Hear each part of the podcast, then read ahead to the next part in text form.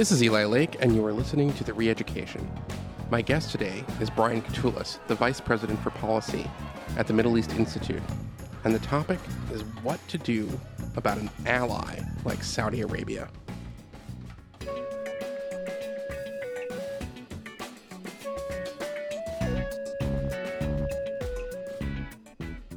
Nearly four years ago in Istanbul, a writer and activist named Jamal Khashoggi walked into the Saudi consulate and never came out.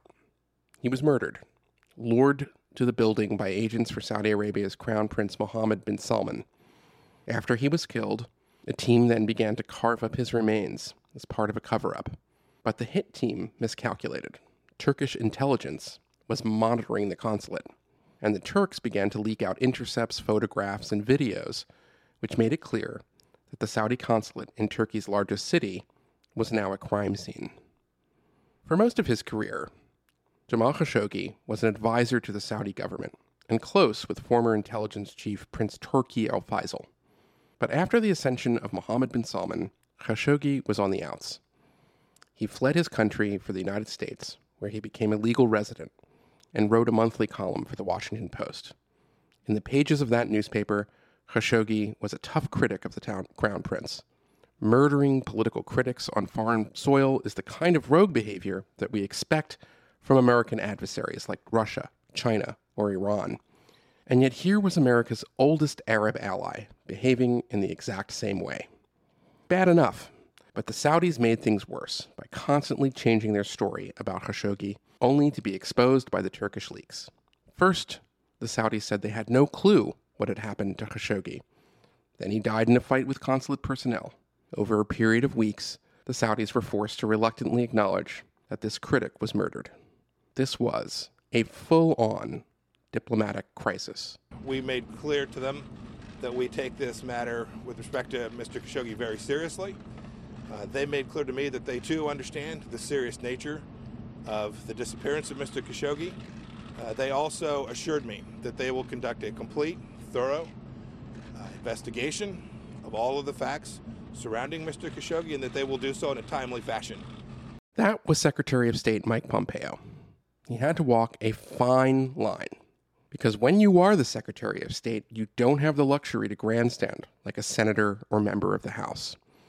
America needs Saudi Arabia. They are critical partners against jihadist terrorists in the Middle East, and they are aligned with the United States against Iran. Fighting Iran's proxies in a bloody war in Yemen is something that, at least under the Trump administration's interpretation, was very much in America's interests. The Saudis are also the guardians of the holiest sites in Islam, hosting the annual Hajj when Muslims from all over the world make a pilgrimage to Mecca. And most important, the Saudis control about a fifth of the world's oil reserves, giving it a lot of influence, if not the power, to set the global price of oil. Now, that said, the young crown prince of Saudi Arabia is reckless.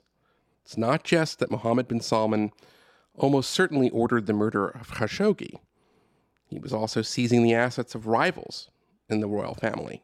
He had detained against his will the prime minister of Lebanon. He arrested women's rights activists and relied on the counsel of a closed circle of neophytes who pushed him to escalate a dead end war in Yemen. And even though MBS, as he is known, allowed women to drive, opened the first movie theater in the country, and held some of the state's more radical clerics to account, his increasing autocracy overshadowed those reforms. Pompeo and President Trump eventually sought a somewhat balanced approach. They assured the Saudis that they wanted to preserve the strategic relationship, while also signaling that the murder of Khashoggi was unacceptable the Trump administration, at least, eventually sanctioned some of the Saudi officials responsible for Khashoggi's demise under new human rights law known as the Magnitsky Act. But this was not enough for many in Washington. Here's Trump ally, Senator Lindsey Graham. MBS, the Crown Prince, is a wrecking ball. I think he's complicit in the murder of Mr. Khashoggi to the highest level possible. I think the behavior before the Khashoggi murder was beyond disturbing, and I cannot see him being a reliable partner to the United States. Saudi Arabia and MBS are two different uh, entities. Uh, if the Saudi government is going to um, be in the hands of this man uh, for a long time to come. I find it very difficult to be able to do business because I think he's crazy. I think he is dangerous and uh, he has put the relationship at risk. Graham was not the only one who wanted to rethink the near century old alliance with Saudi Arabia. And here is Joe Biden in 2019 during the Democratic primaries. Khashoggi was, in fact, murdered and dismembered, and I believe in the order of the Crown Prince. And I would make it very clear we were not going to, in fact, sell more weapons to them. We were going to, in fact, make them pay the price and make them, in fact, the pariah that they are. There's very little social redeeming value of the in the present uh, government in Saudi Arabia. When Joe Biden came into office, he kept Saudi Arabia in the icebox. One of the first acts of his administration was to lift sanctions on some of the Houthi organizations the Saudis are fighting in Yemen, for example. Biden also curtailed U.S. assistance to Saudi Arabia for that war. Not surprising, the Saudis pulled back as well. So, when earlier this year Biden pressed Riyadh to increase oil production to make up for the expected shortfall caused by sanctions on Russia after Putin's invasion of Ukraine, MBS told the Biden administration to go pound sand. This is why it's so significant that Biden has now reversed his policy. Next month, he will travel to Riyadh and meet with the man he once called a pariah. Here is President Joe Biden trying to kind of have it both ways when pressed about this trip last week. I'm not going to meet with MBS. I'm going to an international meeting, and he's going to be part of it, just like there were people part of the discussion today. I'm of two minds about all of this. On the one hand, it harms American interests to treat Saudi Arabia like a rogue state when it's on our side against Iran and jihadist terrorism when it has so much influence over the price of oil. Statecraft requires compromise, and an imperfect ally is far better than turning a friend to a foe. Without American support, especially military and security support, the Saudis will turn to China or Russia, and American influence in the Middle East will further wane. At the same time, Biden's new policy makes him look feckless. Only a few months ago, President Biden declared Vladimir Putin was a pariah after Russia's unprovoked invasion of Ukraine, and he was right. It's in America's interest that the rest of the world treat Putin like geopolitical cancer until he withdraws his military from his neighbor's territory. Reversing himself on Saudi Arabia's pariah status, well, it leaves the impression that an unrepentant Russia may soon be welcomed back into the community of nations if global inflation spikes further. There are no easy answers here, but there is a lesson don't make threats unless you are prepared to follow them through. If Joe Biden really wanted to treat Saudi Arabia like a pariah, he needed to prepare for the prospect that Saudi Arabia would not be cooperative during a global energy crisis. He needed to consider what American diplomacy in the Middle East could accomplish without a close relationship with Saudi Arabia, and then determine if those downsides outweighed the benefits of imposing harsh consequences on an ally that acts like a rogue and has political opponents murdered in a third country.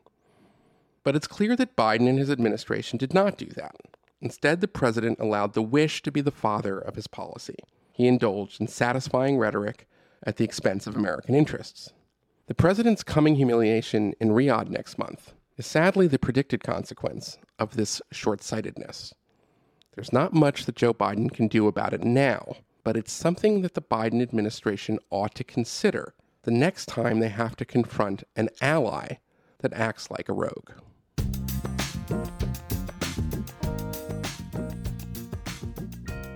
Well, we are really lucky today to have as our guest on the Reeducation Brian Katulis, who is the Vice President for Policy at the Middle East Institute. And in my view, the perfect person to talk about US Saudi relationship, having just returned from Saudi Arabia. Thanks so much for coming on the Reeducation, Brian. Thanks for having me on, Eli. You're doing a great job here on this podcast, and it's great. Thank you. Yeah. So let, I want to start off by just kind of getting the basics for our audience. Why is the U.S. Saudi relationship important? Well, it all goes back to FDR meeting the King of Saudi Arabia years and years ago. No, it, it's important for a number of reasons. One, obviously, the obvious one is oil and energy, and that's right. historically been the the link. But that's less important these days directly for the US because we've become an energy powerhouse in in a, of our own right. But still, it's a global energy market, as we see in the last six months. Right, and and then and it's in the U.S. interest to have stable pricing for Yeah, oil. So even though we are energy independent, or at least can be energy independent, yeah, if you have the Saudis not on, you know, not not on our side, so to speak, it can still cause massive fluctuations and problems in the global economy. right. In the global Yeah. uh, energy market and the global economy is all interlinked. Yes. we're- seeing in the last. So that's one. Number two, it's it's a large economy in and of itself. It's a member of the G20. It's the largest economy in the, in the Middle East itself. Third, it's a key security partner on multiple fronts. And this is complicated by the fact that, yes, 15 out of the 19 hijackers on 9 11 were from Saudi Arabia, but Saudi Arabia had their own 9 11 about a year after our 9 11, which was an attack, a series of attacks by Al Qaeda. So, in essence, for the last 20 years, they've been a very close counterterrorism partner on that front. And then on traditional sort of regional security fronts, the US does not have the military presence that it once did inside of Saudi Arabia. After the Iraq war, that shifted a bit, but we for years have cooperated with Saudi Arabia along with another number of other Middle East partners, including the UAE, Israel, Qatar, where we have bases there. So it's it's about energy, it's about the economy, it's about security, and then I'd add a fourth, which is it's about also the nature of how America relates to the broader so-called Muslim world. You know, Islam Mhm. itself. For for decades, many of us had deep worries about Wahhabism and the extremism that was coming out of Saudi Arabia and what it funded. And that's actually shifting quite a lot because of some, some of the changes inside of the kingdom, the leadership and generational changes, but then also what I think is a process mostly being driven by Saudis themselves, the next generation of Saudis, who many of them have been educated in the US and the West. And they go back and they're like, we don't want to have sort of our grandfather or our father's country. And Right. they're changing things with the religion itself too, which I think is seismic and is and is under underappreciated. It's still very much a work in progress. So for those four reasons, I mean, it's terribly important because America relates to that country and works closely with it on on the security, economic, energy, and then ide- ideological front as well. Well, I want to I want to ask now because I think it's confusing to people who aren't who aren't like us who've followed this very closely over the years. How do how can you explain Mohammed bin Salman on the one hand has instituted reforms that the West has asked for Saudi Arabia to do, especially when it came comes to fighting domestic extremism.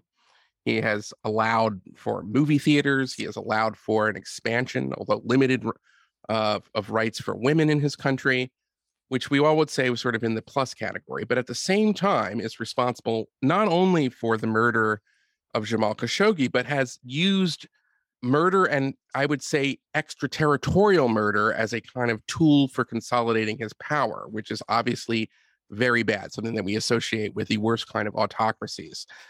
So how can you how do we, how would you explain to sort of to somebody who isn't following the story this paradox of Mohammed bin Salman? the tension there, I think, and and the explanation of the very awful behavior of murdering Yes. journalists and repressing people at home, repressing dissent, comes down to simply this: it un, uneasy lies the head that almost wears the crown. Like most autocrats and dictators, this is a man who's deeply insecure about his own position, and this is especially the case, I think, in in many of the absolute monarchies. So anytime we see this with Sisi in Egypt, the president of Egypt anytime someone offers a different point of view that is seen as a challenge to the legitimacy and the power of the the person who's in charge or who's almost in charge in the case of MBS because his father's nominally still the king King Salman they tend to lash out and overreach and and they don't because they don't feel secure on some level in their own position anyone anytime anyone challenges that and wants to have an alternative idea the the response in an absolute monarchy is is quite harsh and it conflicts with our values it conflicts with our system. What's changed is that first part that you talked about where there's been an opening on the social reform front religious front as well and that seems incompatible to the mind of an american or somebody living in europe but i got to tell you you know i was when i was in riyadh at a informal dinner with some people no no officials just ordinary saudis Mhm. they're they're professors and things like this they see it as compatible right they're, they're going through this process especially the younger generation where they, many of them, as I mentioned, were educated in the West, and they want their kids to have a different sort of thing. And what's interesting inside of Saudi Arabia, there's sort of a lost generation in their late 40s and 50s and 60s who lived under a strictly author- uh, authoritarian Wahhabism in terms of social and religious norms, and that's changing. And maybe they're not changing that generation, but this new generation truly is. And and one one thing I'd say from this last trip, and it's a funny anecdote but uh, one of the younger Saudi professors I was at, at one of these informal dinners with looked at our, what's going on inside of America and our own political divides and also the social divides. Mm-hmm. And you know what he said to me? And it really caught me. He said, You know what your cancel culture and woke yeah. stuff seems like, sounds like to me? He said, It sounds like to me those religious police, the we used to have in, in Saudi Arabia. These were guys who, who walked around with sticks. And if you weren't dressed in the appropriate right. way as they deemed it, or if you didn't say this right sort of thing, yeah, they would actually literally beat people, right? So he was being farcical a little bit, but he was just saying that, like, look, you know, we get it. We're different. We're a different society. You, you, and I, I still, you know, I'm, I'm more comfortable in democracies and people that have a chance to have uh, a voice in their systems, right? But it is a different system, and it's changing on the social and religious front. But I see no change right now in terms of this this monarchy moving to, towards a different system in Saudi Arabia. I want to press you a little bit because I think that those of us who are in the West who have spent a lot of time in the Middle East, we kind of just assume that we would know. And so when you described maybe what MBS is thinking is as to why he has resorted to these tactics, these murderous yeah. tactics to stay in power, there's a kind of Western view that's like, well, you know, that's almost like a psychological reaction because there's a kind of paranoia in these huh. absolute monarchies. But maybe do you think that there is a there's an argument here that maybe he has a point, which is to say he does have enemies inside the kingdom. There are rival factions within the Saudi royal family, and there are lots of powerful people within Saudi Arabia who do not want to see the country modernize in the way that he wants to modernize it. Now, I'm not, it's not an excuse. Nobody is saying it was okay yeah, to murder yeah. Khashoggi. It was terrible. It was awful. It was an awful, horrific crime. Make that very clear. My point is, is that sometimes do we in the West maybe wrongly think we would know better about how to survive in power for those in Saudi Arabia, which has been a kind of an assumption of the debate in Washington about US Saudi relationships did did MBS maybe have a point that you, if you're going to do what he's going to do, you're going to have to, you know, I hate to use this expression, maybe break a little eggs to make an omelet. I hear that, and yes, I do think there's just a values gap between the United States and Saudi That's Arabia. For sure. Yeah, and they just have a different system of governance, right? And I think what you're describing, the the criticisms, I think are are warranted, fair, and need to be part of the conversation with Saudi Arabia, right? That's that's what a mature relationship would look like even if we have these values differences, we have shared concerns and a need to cooperate, as we talked earlier, on multiple fronts. So, what, what I think is, I, I would stay away from either justifying uh, brutal tactics. Uh, I certainly wouldn't do that. No, I'm not, and but I want to say I'm not yeah, justifying yeah, any. Yeah, I know you're not yeah, doing that. Yeah, yeah, yeah, yeah. Just I think it it helps explain it, right?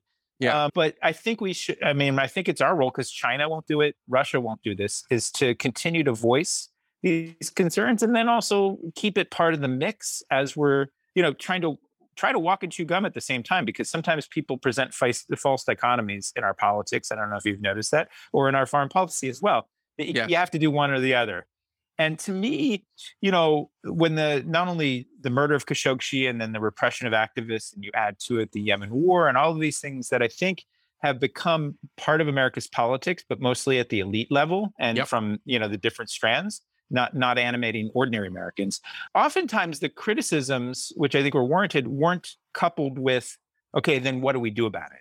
This guy MBS looks likely to be the heir apparent and will be becoming the king and maybe there for a long period of time. Isn't it better to try to engage and then try to shape that and especially keep human rights on the agenda? I hope that's what Biden's doing here in making this trip is not just going and asking for more oil to be pumped or to try to come up with a plan B on Iran because heaven knows their plan A didn't work out or isn't mm-hmm. working out very well. But I hope they're they're not doing what the critics have already uh, naturally assumed is that simply by engaging you're you're you're giving up the store on human rights and other things. So, yes, I agree with your point. We need to understand the different political contexts. We often don't. There's this phenomenon, which I've written about, I think you've seen it, what I call neo Orientalism. People who actually take our social and political divides he, here at home and project right. them on the Middle East. It happens right? all the time, right? Yeah. Iranian hardliners are like our Republicans who didn't like the JCPOA, according to yeah, yeah, yeah. Yeah, or or right. you know, certain states like Israel or become a red state and, and our own politics, and uh, Iran becomes like a blue state, you know, a Democrat. Yeah. And and it's actually bad for American politics first, but then bad for U.S. policy because 100%. when we, we we become so caustically divided, like this sectarianism, the tribalism that I see in the Middle East and have seen for decades, you've seen it as well. When you see that in our own policy debates back here, it actually then leads to not very good policy and very not very good policy discussions right it's better to avoid that that those divisions and that neo-orientalism i think is has played out in the evaluation of uh, how people look at saudi arabia the fact that it's an absolute monarchy that its leaders have used very brutal tactics and i'm yeah. not saying sweep that under the rug no i'm saying keep that as part of the conversation it, it's more effective to engage it diplomatically especially and, and well, use let, our leverage let me yeah. push you a little bit though on that sure. because you know, eh, there's a certain, I think that with Khashoggi, because the details came out during the Saudis just lying to the world about it. Yeah. Eh, so a lot of it was just how the world learned of this horrible crime, which we were assured at first didn't happen. Right. That there was a sense, and Lindsey Graham and other people who, you know, at the time were, you know, certainly not the not President Trump and not his administration, but but there were Republicans and as well as Democrats at that moment saying, you know what, this is crossing so many lines that we can no longer address this through you know demarches and you know you know uh, candid and what is it candid and frank discussions yeah, with, yeah. you know and that kind of thing so the normal tools of diplomacy do not apply when someone who was writing for the Washington Post is so brutally murdered and then, you know, chopped up in that way. You know, how do you respond to that criticism that just keeping it as part of the mix doesn't feel like it's enough to address the severity of of that kind of crime and and what it represented. And by the way, it's people should know Khashoggi is the th- is the case everyone knows, but but mm, MBS Mohammed bin Salman had ordered these kinds of extraterritorial renditions as well as assassinations yeah. against yeah. other rivals as well. So it's not just him. So eh, how do you address how do you kind of respond to that? Like is that really going to be enough to just keep it in the mix and keep raising it at high levels? No, it's not. And these tools, you know, to to use the cliched sort of carrots mm-hmm. and sticks, I think sticks are eh, extremely warranted, right? The yeah. more targeted sticks and the ones that actually have an impact are the ones that matter the most. And by that, I mean, okay, you know, you look at what I think President Biden rightly did, which was reveal all of the intel that we had on this murder when it comes to the Khashoggi case. Well, it didn't tell um, us what we what we thought it said at the time, but that's another story. But it, okay. well, yeah, yeah, exactly. Yeah, I mean that's always the case in DC, right? We're seeing this even in the January 6th hearings and yeah, the two impeachments of Trump and uh, everything with Clinton. Uh, yeah. go back. I'm just saying. Uh, I mean, anyway, it's a little bit of a minor point, but keep keep going because we, we have limited time. Here, yeah. yeah, I get you. Uh, so yeah, yes, we need extraordinary measures, but but you look to the things that actually matter the most. Like, what are the Saudis most interested in? They're desperately concerned about their economic and social reform at home. Right. They want they want FDI. They want foreign direct investment. So in some cases, I think the things that people propose as the sticks aren't even big enough sticks when it comes to motivating sure. them towards the pathway. So that's what I would say is like you need a, a much more expansive engagement. And it's not, it's complicated, but it's not North Korea, right? Like this is a country that's deeply connected to the rest of the global economy. And there are ways for the US to spend time and attention to elevate those concerns about human rights and repression. And what I'm saying, Eli, is that those who have argued for the last several years, the formula that A, we're going to pull back from the Middle East and pull out. B, we're going to have magically a new Iran nuclear deal. C, we're going to use the leverage of US aid to Israel to end the occupation, so to speak. And then D, while we're pulling out and doing all of these things, we're also going to actually get a better human rights record out of countries like Saudi Arabia. It, it doesn't add up. And I think yeah. that Biden's at that point in his presidency right now. If you if you know the Eminem song uh, "Lose Yourself," uh, snap, snap, snap back to reality. Oh, there comes gravity, right? And yeah. this is not great. You know, it's not great to to be in this p- position because, especially months after they held their summit for democracy, I would rather, much rather, you know, see us succeed and prioritize and prioritizing democracies, right? And I support sort of Ukrainians and others who are fighting for it. So it's hard for a true Democrat, you know, in the small D to say, okay, we've got to engage these authoritarian systems. But what I'm saying is you got to engage them and use sort of bigger sticks than have been mentioned, which are simply, or it, and, and have that as part of the discussion to motivate them and incentivize them. But you also simultaneously, this sounds muddled, but I think it's the only way you get to progress is you need to continue to work with them on key issues of shared concern, global economy, energy, counterterrorism. Mhm, mhm. You can walk and chew gum at the same time, and life isn't just this black or white dichotomous choice. You know? Well, you know, it, it's the way I would, uh, the way I think about it sometimes is this: is that if there were there were sound reasons after 9/11 to cut Saudi Arabia off, and I'm not talking about the fact that most of the hijackers were from were Saudi. Citizens. Yeah, I'm talking yeah. about the fact that we had a lot of evidence that there were senior members of the royal family that were supporting these global charities that were going either directly to Al Qaeda or we're we're funding the madrasas that were were, were creating future jihadists. And if we were then, in, if we were as we were after 9/11, engaging in a new global war on terrorism, I'm saying in that very moment there was an there was a very strong argument to say, you know what, the Saudis are kind of on the wrong side of this. Yeah. We didn't end up doing that, and we can now sort of say more than 20 years later, the Saudis really have turned around as a matter of state policy in every sense. They are no longer fueling this global jihad as they were in the 20th century, since you could say the late 1960s. So Yeah. in that respect, it shows that you know engagement you can get change over time. It's it's not going to be dramatic. You're not going to get like you know a statement saying I will never murder my political opponents again. But things can change, and even in authoritarian countries. Yeah, you're right, but we can't be naive about how that how what how the trajectory goes. I remember Sure. No, no, no. They was self-interested by the Saudis. The Saudis Yeah. kind of did it because they were threatened by Al Qaeda and they were threatened by the they couldn't just keep exporting it. But my point is that like if you would have said eh, you know in 2001, 2002, right. the Saudis are going to be a really good partner on intel in terms of finding these jihadists and they're going to Yeah, be yeah, really yeah. good on the financing of of this stuff. I mean, people who who worked it, you know, in the intelligence community would have said, "What are you nuts?" Yeah. yeah. know, so yeah, yeah. And, but the point I was going to say is that you know we can't be naive when it comes because engagement. I'm Right. generally in favor of that.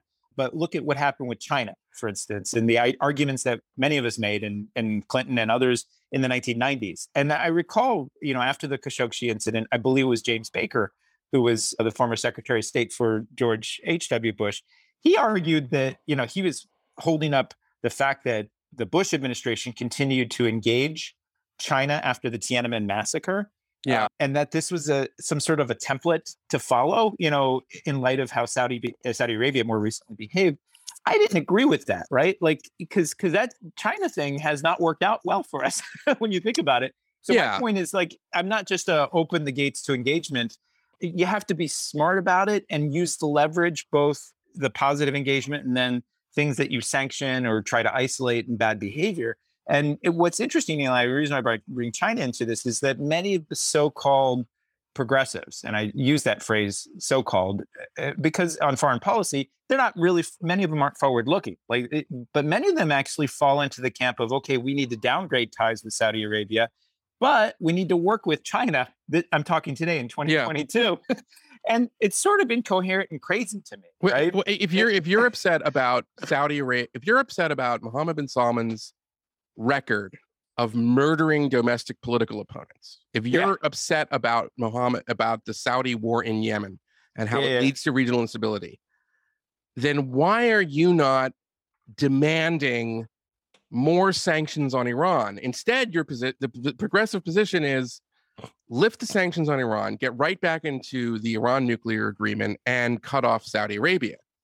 So it doesn't Yeah. it doesn't make sense from a it's not it, can I mean you know the sophisticated types will always sort of of course have the throat clearing about how well you know it's a shame about the the, the right but you know I mean if you're going to get into American citizens or U.S. residents there, there are still American citizens that are in prison unjustly in Iran right now Right. Yeah. Hundred percent. you And that's can't, you thing. can't, you yeah. can't tell me that your your your policy is, you know, lift the sanctions on on Iran and isolate Saudi Arabia. It doesn't make any sense to me. If, unless you have other, you- you're you're not really you're not doing this out of a position of human rights. You're doing it because you just think it would be better for the United States to be allies with Iran, which is another issue. But I'm just saying well, that well, yeah, that's born out. I think some of that is born out of the Iraq War and how Sure. people perceived it, and and then also, but but the main point I'd add to it, and you sort of said it, but I want to put a fine Yeah. point on it, is that so-called progressives, and please add the so-called because many, most of them, again, and I've written articles about this, are not forward-looking these days. They're often stuck somewhere between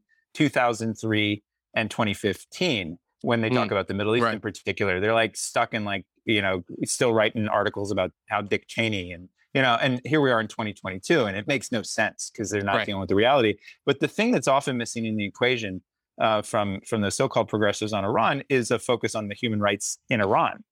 Oh yeah, and and- it's and I again I am somebody and I think you and I disagreed on JCPOA if I recall. I was in favor of it. Thought yeah, we did we disagreed improved. on it. Yeah, Yeah, yeah, and I still think it's good and noble and important to try to get to a new nuclear agreement. I don't know, it doesn't look like it's going to work this time, but I also think you needed to have engagement on the other fronts in the way that we did in the Soviet Union under yeah, with the third basket of Carter, Reagan. Helsinki, right? Yeah, you, you needed that. And but I should slow down for for our audience Yeah. because this is an un it's an it's a forgotten chapter of U.S. diplomatic history. But there was something known as the Helsinki Accords with the Soviet Union and the United States, which were largely about regional security and proliferation. But there was what was called the third basket, which dealt with human rights. And I think at the time, and when this was signed, I think in the Ford administration, the Soviets believed that this was a great way to sort of highlight the inequalities of the United States, and they thought it would be a propaganda win for them because you look at the history of the United States and the progr- and and hard left in the United States. There was a there was a there was a times a kind of synchrony between like an Angela Davis critique of America and what the Soviets said, but it turned out to be a great boon for U.S. interests because actual activists and human rights, you know, the beginnings of what you could call human rights organizations in the Soviet Union, kind of waved the Helsinki Accords and said, why aren't you living up to this? You have to treat prisoners in a certain way. And then US diplomats then would reinforce that. And it became very, very powerful at, at the end of the Cold War and in the Reagan administration. Not an administration often known for its, you know, defense of human rights, but it became a huge thing. And I think it was a very important factor in leading ultimately to the collapse of the evil empire. Hundred percent, and I, I've Yeah. written about the need to Yes. have that as part of the formula in the Middle East as well. And some people didn't like it, and I think one of the biggest shortcomings in Obama's Middle East approach, and this is not a this is sort of an out, out oddball sort of outlier view, but I think it was his response to the Arab Spring, the Arab uprisings, and the uneven response Mm. to to the popular uprisings. And it, it, it basically hit a wall in Libya and then Syria, which became No, I would I say it, think hit, it hit a wall in Egypt, right? well, well, well. That that was part of it, but that the coup came later in 2013. What I'm saying is when the civil war Right. broke out in Syria, and then we were sort of like this question of, well, do we engage or not, and stand up for people, and then ultimately, the reason I raise this, Eli, is that the broader structural factors of of what's going on broadly in the Middle East, not just in Saudi Arabia, is that when you see the pressures on the economic and social front that we saw in 2010, uh, what I see in the Middle East and especially North Africa is Right. similar sorts of dynamics because of the food and energy price crisis. Mm. Uh, It's hard to predict what will happen, but it looks like you might see more popular revolutions. And my point is this: is that back to the Helsinki point, is that there needs to be a, a part of that idealistic sort of U.S. engagement, framed as idealistic, but freedom needs to be on the agenda in, in the Middle East strategy, and that includes Saudi Arabia. And they Yeah. might not like it, but I think it needs to be part of the conversation and not just polite talk between diplomats, but then trying to open the door to raise and Mm. diversify sort of the debates inside of Saudi Arabia and things like this. But I And- would, I would just, but we have to be very Yeah. careful though, because in Yeah. Washington, you know, we talk about foreign policy and we have outcomes and so forth, but we always have Yeah. to be humble in the sense that reform will come yeah, because the there will be people who organize themselves and demand it, or there will be very foresighted, but there will be leaders who have who are extraordinary and can sort of see into the future and push that reform along. And and Yeah. and Mohammed bin Salman has, I, I, had hopes that he might be that person, and he, he, he there's too much of the other bad stuff in it that we can't really say that he is. But that it's not really like reform in Saudi Arabia if it ever happens. It's not going to be because we had the right policy. Right, right, right. Yeah, support the people who want to do it. We can say this is good. We'll we'll we'll help you. We we we think it's an important. We can talk, speak out for political prisoners. We can do all kinds of things, but it's going to be because of the people themselves who make these decisions. That's you know we should have that. I just think we should have that humility because if we get into the into the bad habit uh, that some of us in the, that some American foreign policy types in the Cold War thought that it's up to us. We we we can we can we can engineer the revolution. Yeah. Well, you know, then we're back to work. Allen Dulles and and uh, you know, then we're back to no. Mossadegh. It's not it's not necessarily the right move. No, we shouldn't be in the business yeah. of regime change. We should have learned that right. in the last, especially 20 years. But we should be in the business of engaging with broader populations and making yeah. freedom part of the discussion. And yes, a little bit of that is us projecting our own values that I hope remain strong in this country. But it's just eh, what you get when you deal with Americans, is what I'm saying. And it's not like we're coming in to knock off like we did with Saddam Hussein. It's a much more sophisticated nuance, and I think it involves mostly non-government, right? Yeah, hundred percent. I yeah. absolutely, and also we yeah. needs we need to be comfortable with the idea that civil society leaders can be great change. You know, can can do this too. It doesn't always have to come down to the ambassador. there are times when the ambassador maybe is the wrong person. Yeah. To yeah. make that to, if we're if we're dealing with like a security crisis or something like that. I mean, look, you know, look, it complicates talk- the ambassador's agenda in a way, right? I mean, you're, you're, yeah, you're talking to a guy. Who, I started my career working for a group called National Democratic Institute. I was in my course, 20s. Yeah. I was living in Palestine and Israel and then Egypt. And this was long before the revolution happened in 2011. This is in the 1990s. But what we did was help people in Egypt and in Palestine and others become more connected to others, especially in Central and Eastern Europe, and understand the tools of how do you conduct, you know, uh, change? How do you advocate for your position? Right. Not necessarily revolution, but how do you empower your own communities? And that's something like, frankly, we need a dose of that back here in America, where we, how do you listen to each other, even if you have different views, and come to an accommodation?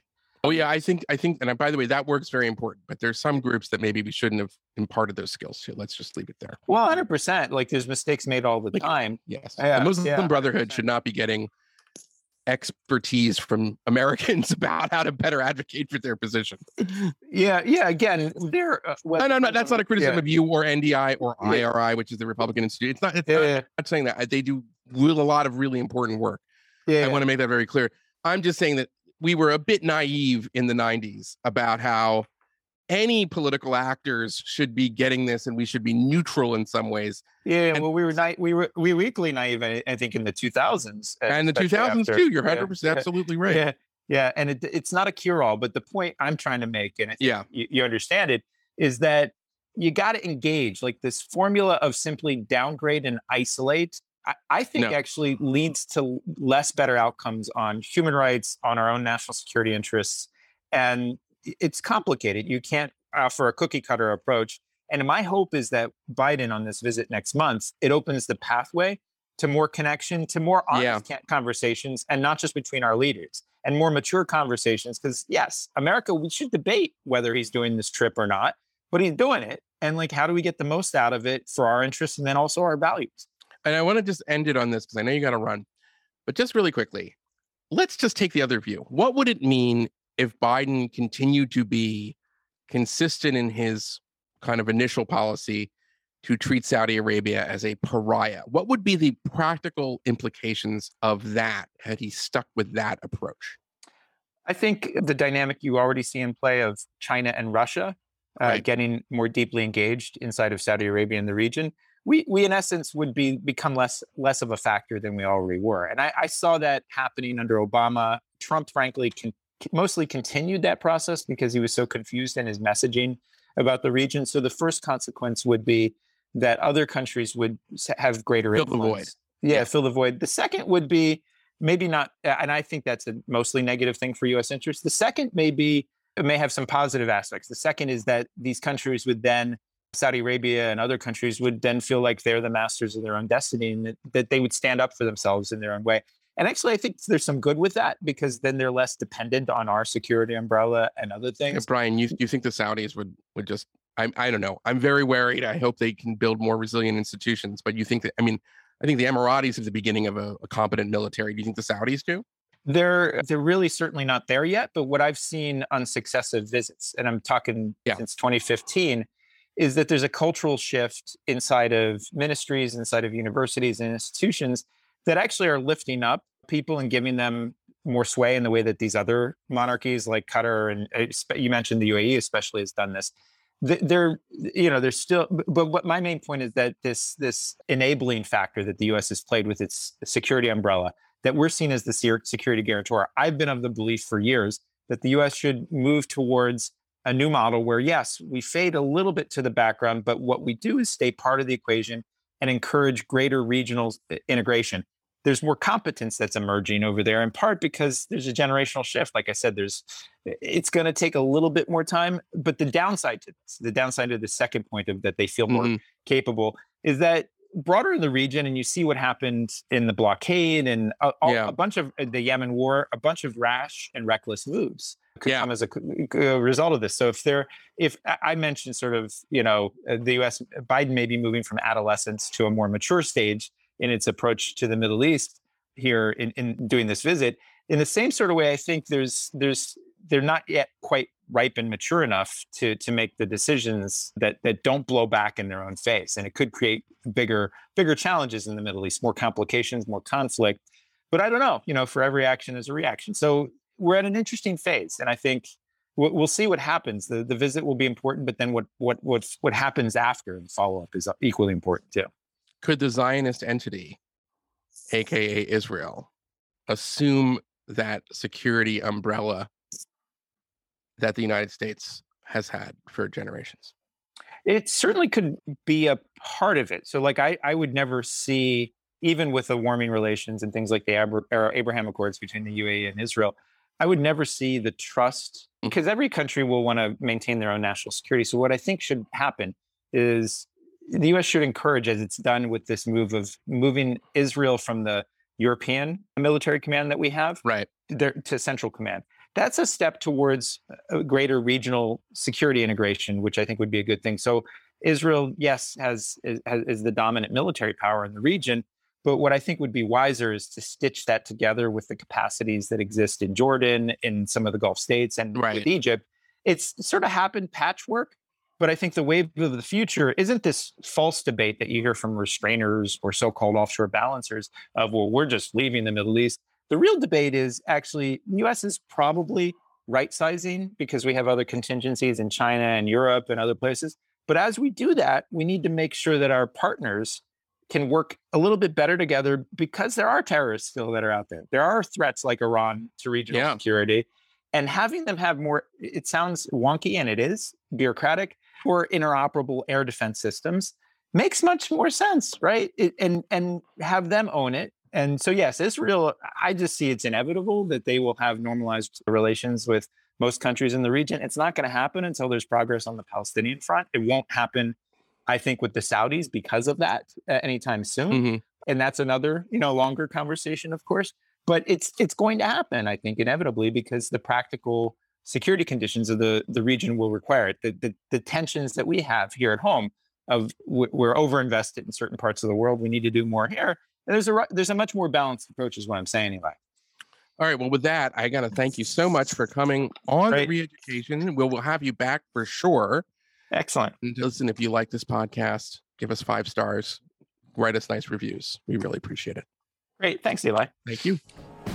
This has been The Reeducation with Eli Lake, a nebulous production. Please find us wherever you find your podcasts. And if you are listening on Apple Podcasts, please leave a five star review. It helps other people find the show and makes us feel really good about what we're doing.